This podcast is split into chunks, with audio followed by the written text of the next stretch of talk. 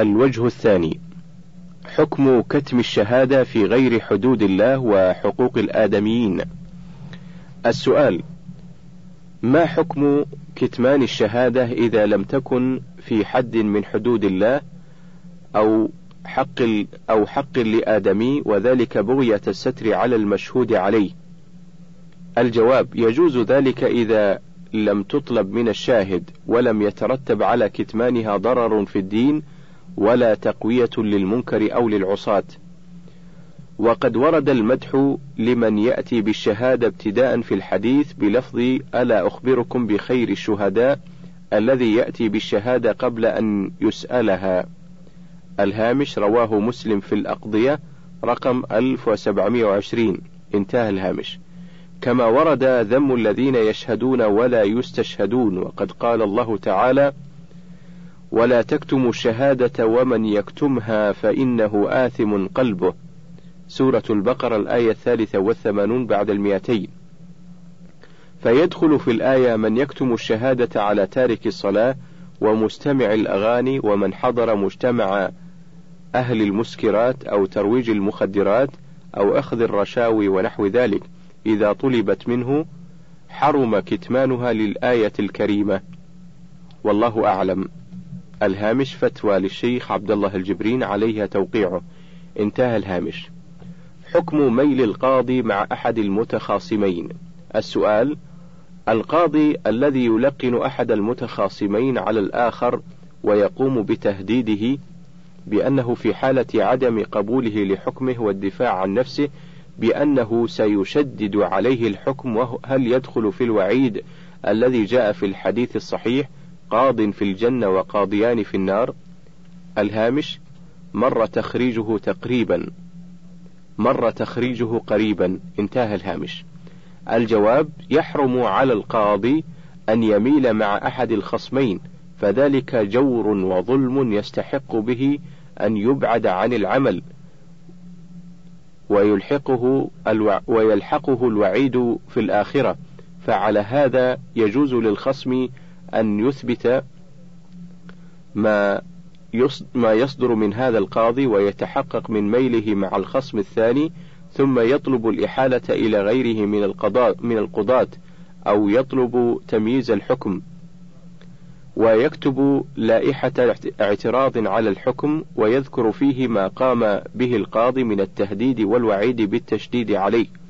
ولا شك أن هذا الفعل من القاضي يدخله في عداد من يقضي بغير علم أو يعرف الحق ويقضي بخلافه وعلى من عرف ذلك من أحد القضاة نصحه وتخويفه وتذكيره بالوعيد الشديد الذي لا يخفى على مثله والله أعلم.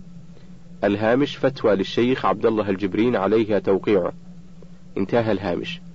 حكم أخذ المرأة إلى الطبيب للكشف على عورتها عند الضرورة. السؤال هل يجوز للرجل أن يأخذ زوجته إلى طبيب مسلم أو كافر ليعالجها ويكشف عنها حتى يرى فرجها مع العلم أن بعض الناس يذهبون ببناتهم إلى الأطباء ليكشف عنهن ويعطي لهن شهادة البكارة ويفعلون ذلك إذا قرب موعد الزواج. الجواب إذا تيسر الكشف على المرأة وعلاجها عند طبيبة مسلمة لم يجز أن يكشف عليها ويعالجها طبيب ولو كان مسلما.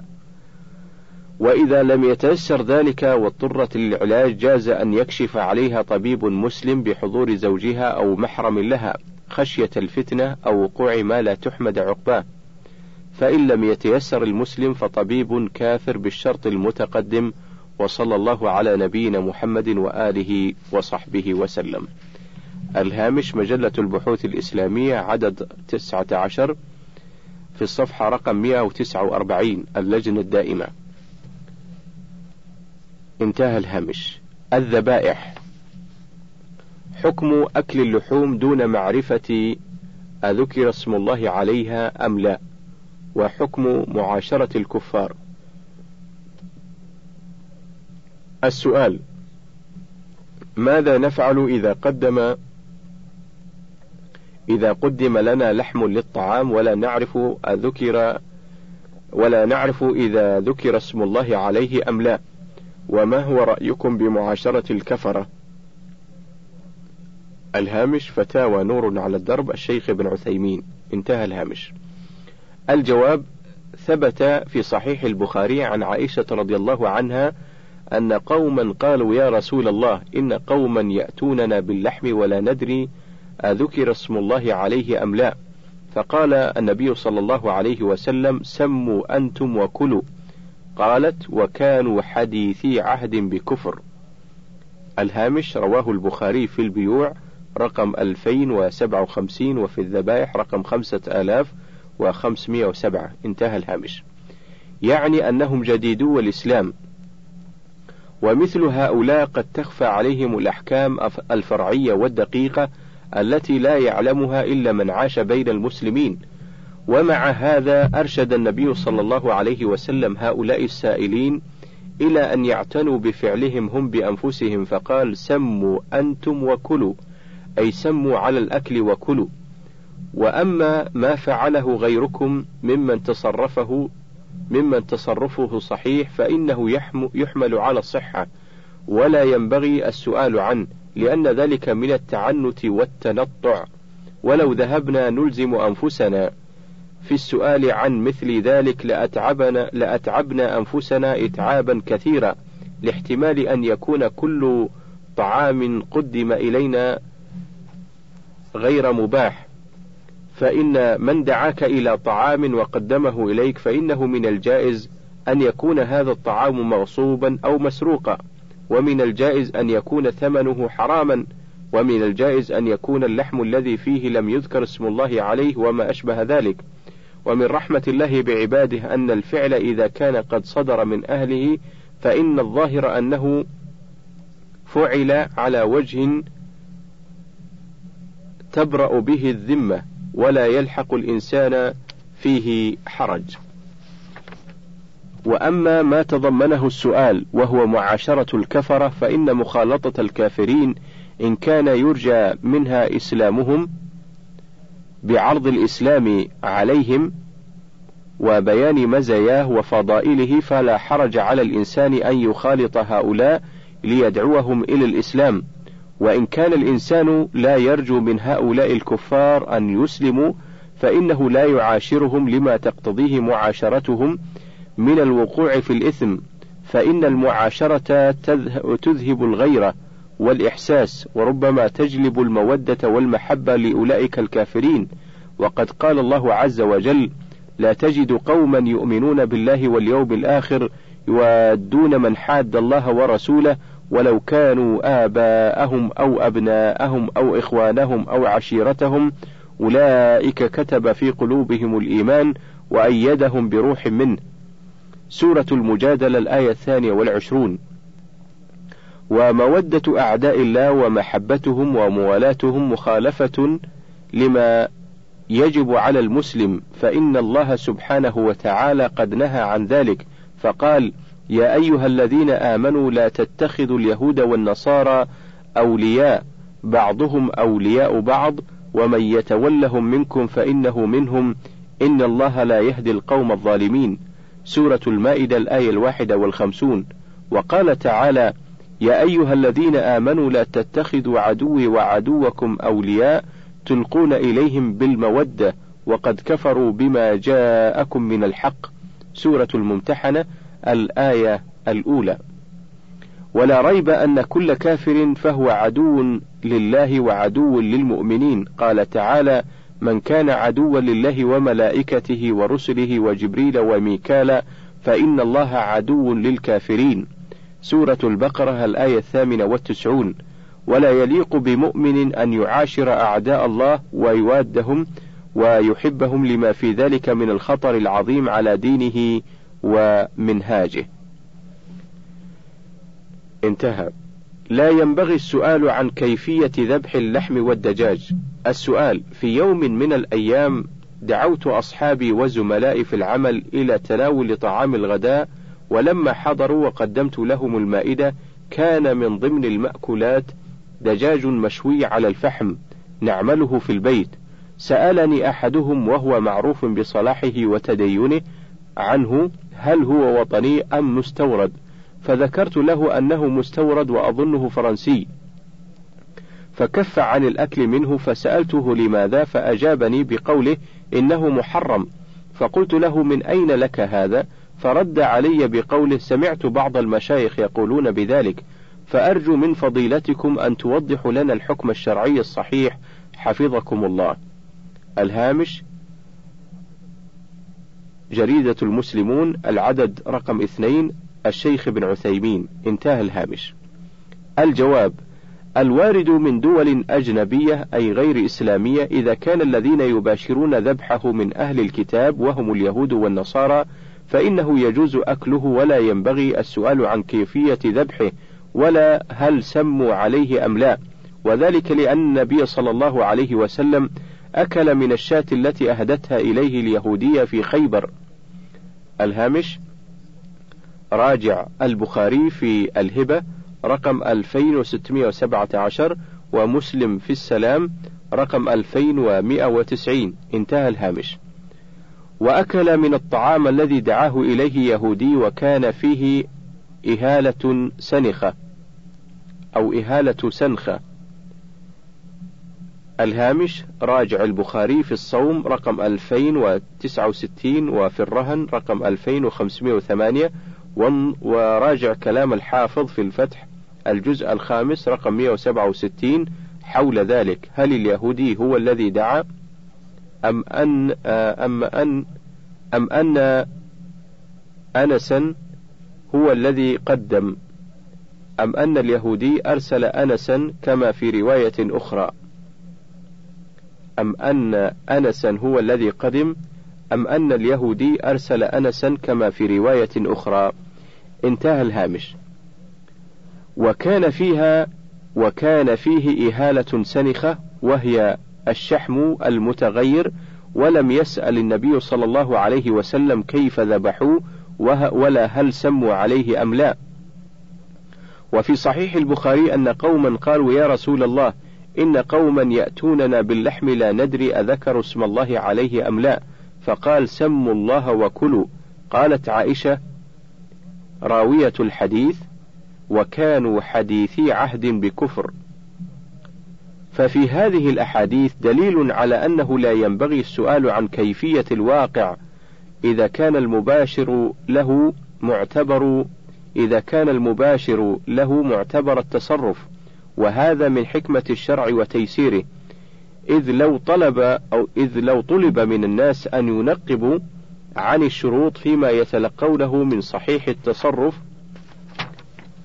لكان في ذلك من المشقة والحرج النفسي مما يجعل الشريعة شريعة حرج ومشقة، أما إذا كان المذبوح قد أتى من دولة أجنبية والذين يباشرون ذبحه ممن لا تحل ذبيحتهم كالمجوس وعبدة الأوثان وممن لا يدينون بدينهم وممن لا يدينون بدين فإنه لا يحل أكله لأن الله تعالى لم يبح من أطعمة غير المسلمين إلا طعام الذين أوتوا الكتاب وهم اليهود والنصارى. وإذا شككنا في أن الذابح ممن تحل ذبيحته أو آه، أم ممن لا تحل ذبيحته فإنه لا بأس به. وقد قال الفقهاء رحمهم الله إذا وجدت ذبيحة منبوذة في مكان يحل الذبح من أكثر أهله فهو حلال فهي حلال. إلا أنه في هذه الحالة ينبغي أن يتجنب إلى ما لا شك فيه. ومثل هذا لو أتي لحم ممن تحل ذبائحهم. ممن تحل ذبائحهم وكان بعضهم يذبح على طريقة شرعية ينهر فيها الدم بحد وليس بسن ولا ظفر وبعضهم يذبح على غير الطريقة الشرعية والأكثر على الطريقة الأولى الشرعية فإنه لا بأس بأكل ما أتي منه عملا بالأكثر ولكن الأولى أن يتجنبه تورعا. التوبة والذكر والدعاء. التوبة. التوبة هي الرجوع عن معصية الله تعالى إلى طاعته. التوبة محبوبة إلى الله عز وجل. قال تعالى إن الله يحب التوابين ويحب المتطهرين. سورة البقرة الآية الثانية والعشرون بعد المئتين. التوبة واجبة على كل مؤمن. يا أيها الذين آمنوا توبوا إلى الله توبة نصوحا. سورة التحريم الآية الثامنة. التوبة من أسباب الفلاح وتوبوا إلى الله جميعا أيها المؤمنون لعلكم تفلحون. سورة النور الآية الواحدة والثلاثون. والفلاح أن يحصل للإنسان مطلوبه والفلاح أن يحصل للإنسان مطلوبه وينجو من مرهوبه. التوبة النصوح يغفر الله بها الذنوب مهما عظمت ومهما كثرت. قل يا عبادي الذين أسرفوا على أنفسهم لا تقنطوا من رحمة الله إن الله يغفر الذنوب جميعا إنه هو الغفور الرحيم. سورة الزمر الآية الثالثة والخمسون. لا تقنط يا أخي المذنب من رحمة ربك فباب التوبة مفتوح حتى تطلع الشمس من مغربها. قال النبي صلى الله عليه وسلم إن الله يبسط يده بالليل ليتوب مسيء النهار ويبسط يده بالنهار ليتوب مسيء الليل حتى تطلع الشمس من مغربها.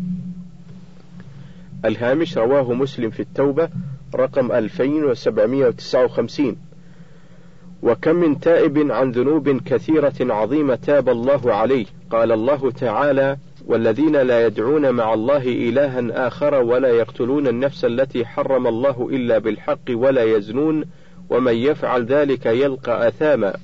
يضاعف له العذاب يوم القيامة ويخلد فيه مهانا إلا من تاب وآمن وعمل عملا صالحا فأولئك يبدل الله سيئاتهم حسنات وكان الله غفورا رحيما. وكان الله غفورا رحيما. سورة الفرقان من الآية الثامنة والستين وحتى الآية السبعين. التوبة النصوح هي التي اجتمع فيها خمسة شروط.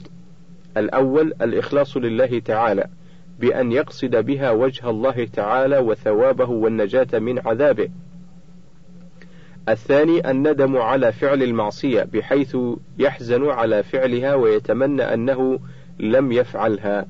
الثالث الإقلاع عن المعصية فورا فإن كانت في حق الله تعالى تركها إن كانت في فعل محرم وبادر بفعلها إن كانت ترك واجب وإن كانت في حق مخلوق بادر بالتخلص منها إما بردها إليه أو طلب السماح له وتحليله آه، منها الرابع العزم على ألا يعود إلى تلك المعصية في المستقبل. الخامس ألا تكون التوبة قبل فوات قبولها، إما بحضور الأجل أو بطلوع الشمس من مغربها، قال تعالى: وليست التوبة للذين يعملون السيئات حتى إذا حضر أحدهم الموت قال إني تبت الآن. سورة النساء الآية الثامنة عشرة. وقال النبي صلى الله عليه وسلم من تاب قبل أن تطلع الشمس من مغربها تاب الله عليه الهامش رواه مسلم في الذكر والدعاء رقم 2703 انتهى الهامش اللهم وفقنا للتوبة النصوح وتقبل منا إنك أنت السميع العليم. الهامش رسالة في صفة صلاة النبي صلى الله عليه وسلم في الصفحتين الرابعة والأربعين والخامسة والأربعين. الشيخ ابن عثيمين. انتهى الهامش. تعليق الأدعية على الأبواب وغيرها. السؤال نرى بعض الناس الذين يضعون الغريقات على سياراتهم وعلى أبوابهم كدعاء الخروج ودعاء الجلوس وهي الأدعية التي وردت عن رسول الله صلى الله عليه وسلم. فما صحة ذلك؟ الجواب لا أعلم في ذلك بأسا لأنه تذكير للناس وكثير منهم لا يحفظون هذه الأدعية. فإذا كتبت أمامهم سهل عليهم تلاوتها وقراءتها. ولا حرج في هذا مثل أن يكتب الإنسان في مجلسه دعاء كفارة المجلس حيث ينبه الجالسين إذا قاموا أن يدعوا الله سبحانه وتعالى بذلك وكذلك ما يكون في الملصقات الصغيرة أمام الراكب في السيارات من دعاء الركوب والسفر فإن هذا لا بأس به. الهامش نور على الدرب في الصفحة الثانية والأربعين الشيخ ابن عثيمين. انتهى الهامش. تعليق الآيات في المكاتب السؤال هل يجوز تعليق بعض الآيات القرآنية في المكاتب؟ وهل صحيح أن حكمها حكم الصور المعلقة؟ الجواب تعليق الصور لا يجوز أما تعليق الآيات والأحاديث في المكاتب للتذكير فلا نعلم بأسا بذلك. والله ولي التوفيق. الهامش مجلة الدعوة عدد رقم 1019 الشيخ بن باز رحمه الله. انتهى الهامش. أتوب ثم أعود إلى المعاصي. السؤال. أنا شاب في التاسعة عشرة من عمري وقد أسرفت على نفسي في المعاصي كثيرا حتى إنني لا أصلي كثيرا في المسجد ولم أصم رمضان كاملا في حياتي وأعمل أعمالا قبيحة أخرى وكثيرا ما عاهدت نفسي على التوبة ولكنني أعود للمعصية. وأنا أصاحب شبابا في حارتنا ليسوا مستقيمين تماما كما أن أصدقاء إخواني كثيرا ما يأتوننا في البيت وهم أيضا ليسوا صالحين ويعلم الله أنني أسرفت على نفسي كثيرا في المعاصي وعملت أعمالا شنيعة ولكنني كلما عزمت على التوبة أعود مرة ثانية كما كنت أرجو أن تدلوني على طريق يقربني إلى ربي ويبعدني من هذه الأعمال السيئة. الجواب: يقول الله عز وجل: قل يا عبادي الذين أسرفوا على أنفسهم لا تقنطوا من رحمة الله إن الله يغفر الذنوب. إن الله يغفر الذنوب جميعا إنه هو الغفور الرحيم. سورة الزمر الآية الثالثة والخمسون أجمع العلماء على أن هذه الآية الكريمة نزلت في شأن التائبين فمن تاب من ذنوبه توبة نصوحا غفر الله ذنوبه جميعا لهذه الآية الكريمة ولقوله سبحانه يا أيها الذين آمنوا توبوا إلى الله توبة نصوحا عسى ربكم أن يكفر عنكم سيئاتكم ويدخلكم جنات تجري من تحتها الأنهار. سورة التحريم الآية الثامنة. فعلق سبحانه تكفير السيئات ودخول الجنات في هذه الآية بالتوبة النصوح وهي التي اشتملت على ترك الذنوب والحذر منها والندم على ما سلف منها والعزم الصادق على ألا يعود فيها تعظيما لله سبحانه ورغبة في ثوابه وحذرا من عقابه. ومن شرائط التوبة النصوح رد المظالم إلى أهلها أو تحللهم منها إذا كانت المعصية مظلمة في دم أو مال أو عرض، وإذا لم يتيسر استحلال أخيه من عرضه دعا له كثيرا، وذكره بأحسن أعماله التي يعملها عنه في المواضع التي اغتابه فيها، لأن الحسنات تكفر السيئات. وقال سبحانه وتوبوا إلى الله جميعا أيها المؤمنون لعلكم تفلحون. سورة النور الآية الواحدة والثلاثون. فعلق عز وجل في هذه الآية الفلاح بالتوبة فدل ذلك على أن التائب مفلح سعيد وإذا اتبع التائب توبته وإذا أتبع التائب توبته بالإيمان والعمل الصالح محى الله سيئاته وأبدلها حسنات كما قال سبحانه في سورة الفرقان لما ذكر الشرك والقتل بغير حق والزنا ومن يفعل ذلك يلقى أثاما يضاعف له العذاب يوم القيامة ويخلد فيه مهانا. إلا من تاب وآمن وعمل عملا صالحا فأولئك يبدل الله سيئاتهم حسنات وكان الله غفورا رحيما. سورة المائدة الآية الثامنة والستون وحتى الآية السبعين. ومن أسباب التوبة الضراعة إلى الله سبحانه وتعالى وسؤال الهداية والتوفيق وأن يمن عليك بالتوبة وهو القائل سبحانه ادعوني أستجب لكم. سورة غافر الآية ستون. وهو القائل عز وجل وإذا سألك عبادي عني فإني قريب أجيب دعوة الداعي إذا دعان. سورة البقرة الآية السادسة والثمانون بعد المئة. ومن أسباب التوبة أيضا والاستقامة عليها صحبة الأخيار والتأسي بهم في أعمالهم الصالحة والبعد عن صحبة الأشرار. وقد صح عن رسول الله صلى الله عليه وسلم أنه قال المرء على دين خليله فلينظر أحدكم من يخالل.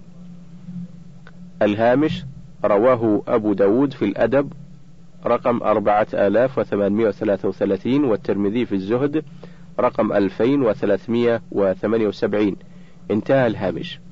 وقال صلى الله عليه وسلم مثل الجليس الصالح كصاحب المسك إما أن يحذيك وإما أن تبتاع منه وإما أن تجد منه ريحا طيبة. ومثل الجليس السوء كنافخ, كنافخ الكير إما أن يحرق ثيابك وإما أن تجد منه ريحا خبيثة. الهامش رواه البخاري في البيوع رقم 2101 ومسلم في البر والصلة رقم 2628 الهامش أيضا كتاب الدعوة الفتاوى في الصفحة رقم 251 الشيخ بن باز رحمه الله. انتهى الهامش. إغواء الشيطان. السؤال كلنا يعلم مدى عداوة إبليس للإنسان فكيف يغوي إبليس أكثر من شخص في وقت واحد وهو لم يلد ولم يتزوج.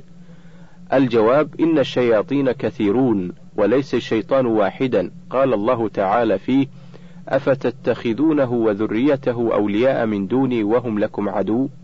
سورة الكهف الآية الخمسون. وكل إنسان له قرين من الشياطين يأمره بالفحشاء والمنكر ولكن من عصمه الله منهم ولكن من عصمه الله منه فهو المعتصم بعزة الله عز وجل. وعليك أيها السائل أن تتجنب كل ما يأمرك الشيطان به لأن الله سبحانه وتعالى يقول إن الشيطان لكم عدو فاتخذوه عدوا إنما يدعو حزبه ليكونوا من أصحاب السعير.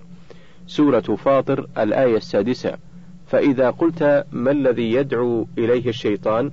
قلنا إنه يدعو إلى الفحشاء والمنكر لقوله تعالى الشيطان يعدكم الفقر ويأمركم بالفحشاء والله يعدكم مغفرة منه وفضلا. سورة البقرة الآية الثامنة والستون بعد المئتين. وقوله تعالى يا أيها الذين آمنوا لا تتبعوا خطوات الشيطان ومن يتبع خطوات الشيطان فإنه يأمر بالفحشاء والمنكر. سورة النور الآية الواحدة والعشرون. فكل شيء اكتشفت أن نفسك تطلبه وهو مما حرم الله عز وجل فهو من أمر الشيطان فعليك أن تتجنبه لأنه من طلب عدوك وعدوك لا يأمرك بما فيه خير لك. الهامش فتاوى الشيخ ابن عثيمين الجزء الثامن في الصفحة رقم 966 انتهى الهامش. الاستغراق في الملذات السؤال إنني شاب ملتزم بالإسلام ولكن في الفترة الأخيرة لاحظت أن إيماني يضعف لاحظت أن إيماني ضعف بدليل ارتكاب بعض المعاصي مثل تفويت وتأخير الصلاة والاستماع إلى اللغو من القول والاستغراق في الملذات وقد حاولت إنقاذ نفسي مما أنا فيه ولكن لم أستطع. فهل ترشدني فضيلتكم إلى الطريق السوي الذي أنجو به من شر نفسي الأمارة بالسوء؟ الجواب نسأل الله لنا ولك الهداية والطريق إلى هذا الحرص على قراءة القرآن وتدبره فإن القرآن, فإن القرآن يقول الله فيه يا أيها الناس قد جاءتكم موعظة من ربكم وشفاء لما في الصدور وهدى ورحمة للمؤمنين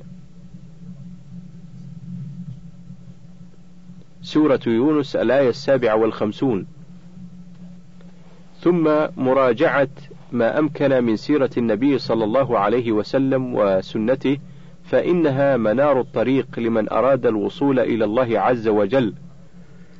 وثالثا الحرص على مصاحبة أهل الصلاح والتقوى من العلماء الربانيين والأصدقاء المتقين.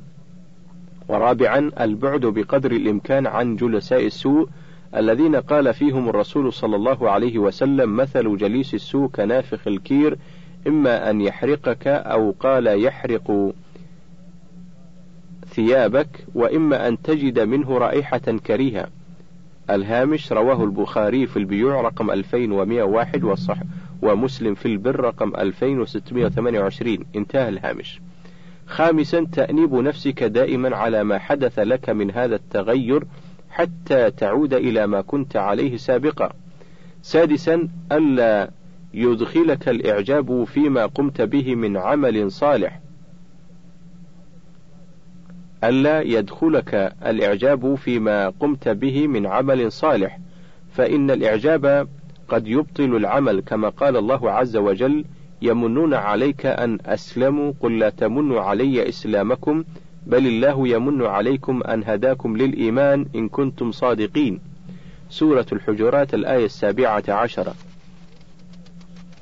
ولكن انظر إلى أعمالك الصالحة وكأنك مقصر دائما حتى تلجأ إلى الاستغفار والتوبة إلى الله عز وجل ومع حسن الظن بالله سبحانه وتعالى. لأن الإنسان إذا أعجب بعمله ورأى لنفسه حقا على ربه كان ذلك أمرا خطيرا قد يحبط قد يحبط به العمل. نسأل الله السلامة والعافية.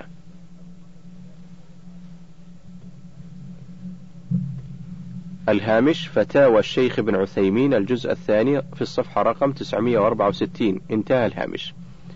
الرد على احتجاج العاصي بقول ربنا يهدينا. أو ربنا يهديني. السؤال ماذا نقول لمن ندعوه إلى التوبة والرجوع إلى الله فيقول إن الله لم يكتب لي الهداية والثاني يقول إن الله يهدي من يشاء؟ الجواب أما الأول فإنه يقول إن الله لم يكتب لي الهداية وبكل بساطة نقول أطلعت الغيب أم اتخذت عند الله عهدا؟ فإن, فإن قال نعم فنقول إذا كفرت لأنك ادعيت علم الغيب وإن قال لا فنقول غلبت فنقول غلبت. إذا كنت لم تطلع أن الله لم يكتب الهداية فاهتدي. فالله ما منعك من الهداية.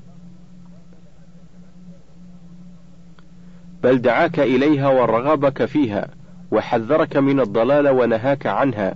ولم يشأ الله عز وجل أن يدع عباده على ضلالة أبدا. قال تعالى يريد الله ليبين لكم ويهديكم سنن الذين من قبلكم ويتوب عليكم.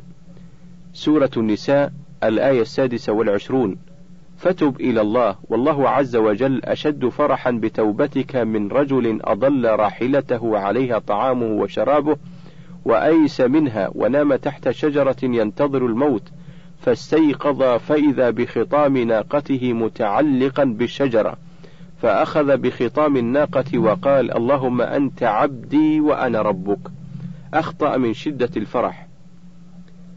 الهامش رواه البخاري في الدعوات. رقم ستة آلاف وثلاثمائة وتسعة ومسلم في التوبة رقم ألفين وسبعمائة وسبعة وأربعين. انتهى الهامش. فكان يريد أن يقول اللهم أنت ربي وأنا عبدك.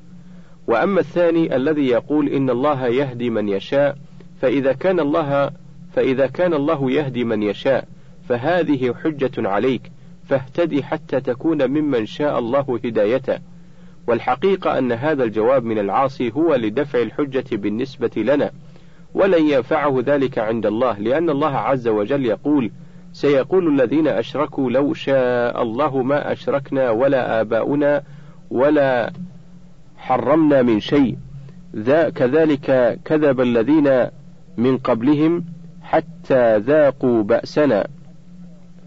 قل هل عندكم من علم فتخرجوه لنا إن تتبعون إلا الظن وإن أنتم إلا تخرصون. سورة الأنعام الآية الثامنة والأربعون بعد المئة. الهامش فتاوى الشيخ ابن عثيمين الجزء الأول في الصفحة الرابعة والخمسين. كيف يتخلص الإنسان من قسوة القلب؟ السؤال: كيف يتخلص الإنسان من قسوة القلب وما هي أسبابه؟ الجواب: أسباب قسوة القلب الذنوب والمعاصي وكثرة الغفلة وصحبة الغافلين والفساق، كل هذه الخلال من أسباب قسوة القلب، ومن لين القلوب وصفائها وطمأنينتها طاعة الله جل وعلا وصحبة الأخيار وحفظ الوقت بالذكر وقراءة القرآن والاستغفار ومن حفظ وقته بذكر الله ومن حفظ وقته بذكر الله وقراءة القرآن وصحبة الأخيار والبعد عن صحبة الغافلين والأشرار يطيب قلبه ويلين. قال تعالى ألا بذكر الله تطمئن القلوب؟ الهامش مجموع فتاوى ومقالات متنوعة الجزء الخامس في الصفحة رقم 244 الشيخ بن باز رحمه الله. انتهى الهامش. علاج من تغيرت حاله وفقد حلاوة الإيمان. السؤال رجل من الله عليه بالهداية وتذوق حلاوة الإيمان وفتح الله عليه بالفهم والمعرفة بآياته ثم انقلب حاله وفقد حلاوة الإيمان. وكثرت عنده الهواجس والوساوس منها لو نطق به كفر وهو لا يرضى بذلك. فماذا يفعل حتى يعود إلى ما كان عليه؟ الجواب على ذلك أيها الإخوة أن الله عز وجل بحكمته ما أنزل داء إلا أنزل له دواء. حتى الأمور المعنوية والنفسية أنزل الله لها الدواء. فما هو الدواء؟ الدواء أن النبي صلى الله عليه وسلم شكى إليه الصحابة ما وقع في نفوسهم من الأمور التي يحبون أن يخروا من السماء ولا يتكلموا فيها. فأمر النبي صلى الله عليه وسلم أن ينتهوا عن ذلك وأن يستعيذوا بالله من الشيطان الرجيم. قال النبي صلى الله عليه وسلم لا يزال الناس يتساءلون من خلق كذا من خلق كذا حتى يقولوا من خلق الله. قال النبي صلى الله عليه وسلم فإذا وجد أحدكم ذلك فليستعذ بالله ولينتهي. الهامش رواه البخاري في بدء الخلق رقم ثلاثة آلاف ومائتين وستة وسبعين ومسلم في الإيمان رقم 134 انتهى الهامش. أي يستعيذ بالله من الشيطان الرجيم ويعرض عن هذه ويعرض عن هذه الهواجيس بالكلية. وهذا كما يكون في الخالق عز وجل يكون في العبادات. يأتي الإنسان فيتوضأ وضوءا كاملا ثم يقول له الشيطان إن الوضوء لم يتم. ثم يذهب فيتوضأ فيقول لم يتم ويذهب ويتوضأ وهكذا. ودواء هذه الوساوس كلها الانتهاء. فيستعيذ بالله من الشيطان الرجيم وتنتهي. وقل إذا توضأت أول مرة حتى لو وقع في نفسك أنك لم تتوضأ فقل وليكن ذلك. فلا تعيد الوضوء فلا تعد الوضوء ولا يهمك. إذا هذا الأخ الذي هداه الله للإيمان وذاق حلاوة الإيمان وازداد منه ثم حصلت له هذه الوساوس نقول له ابشر فإن هذا صريح الإيمان. أبشر فإن هذا صريح الإيمان. والشيطان لم يأتي لك بهذه الوساوس إلا ليصدك عن الإيمان فاستعذ بالله وانتهي ولا يهمنك. قيل لابن عباس رضي الله عنه إن اليهود يقولون إننا لا تلحقنا الوساوس في صلاتنا. فقال ابن عباس صدقوا وما يصنع الشيطان بقلب خراب. قلوب النصارى واليهود خربة فهل يأتي الشيطان ليفسدها وهي خربة؟ الشيطان إنما يأتي لبناء قائم ليهدمه. الشيطان إنما يأتي لبناء قائم ليهدمه. أما بناء متهدم فلا يأتيه الشيطان وهذا يدل على أن الإنسان كلما ازداد إيمانا بالله عز وجل تسلط عليه الشيطان بمثل هذه الوساوس. ودواؤه أن يستعيذ بالله وينتهي. وأقول للأخ السائل أبشر بخير ما دمت تقاوم هذه الوساوس. وتستعيذ بالله من الشيطان الرجيم وأعرض عنها فإنها لا تضرك إن شاء الله تعالى. الهامش مجموع دروس فتاوى الحرم المكي في الجزء الثالث في الصفحة رقم 380 وحتى صفحة رقم 382 الشيخ ابن عثيمين. انتهى الهامش.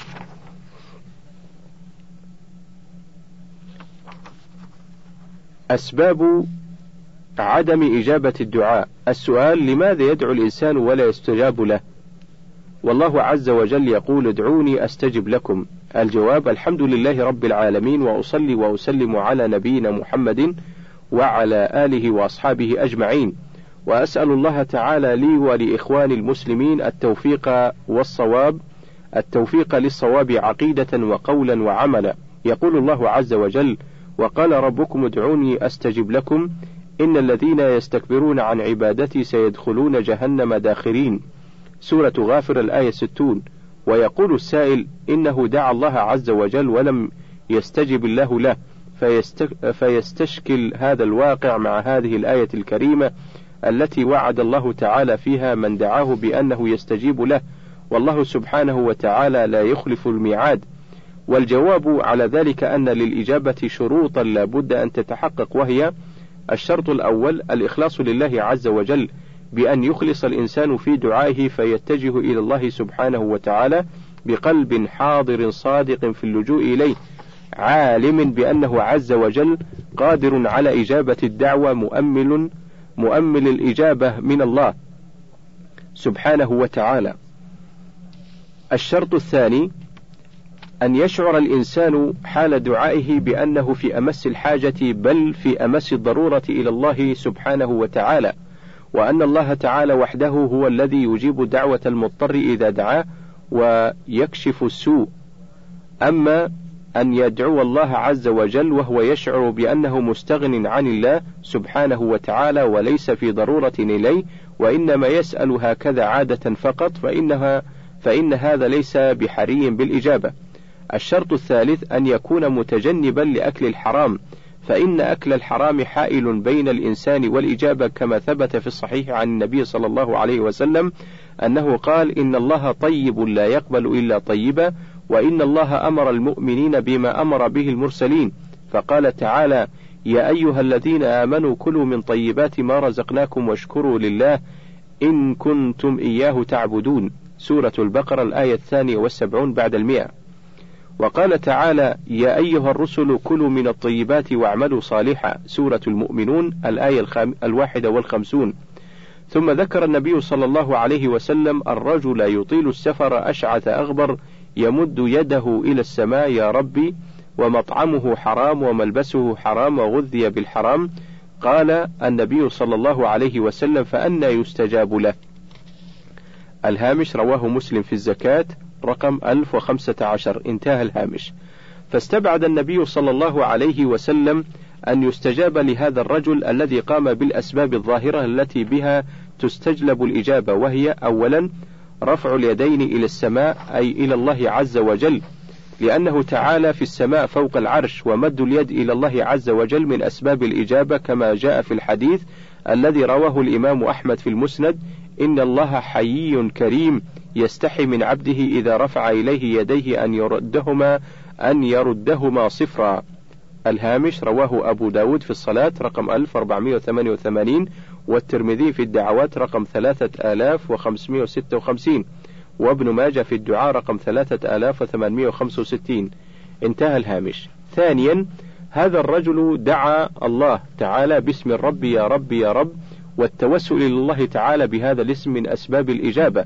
لأن الرب هو الخالق المالك المدبر لجميع الأمور فبيده مقاليد السماوات والأرض ولهذا تجد أكثر الدعاء الوارد في القرآن الكريم بهذا الاسم.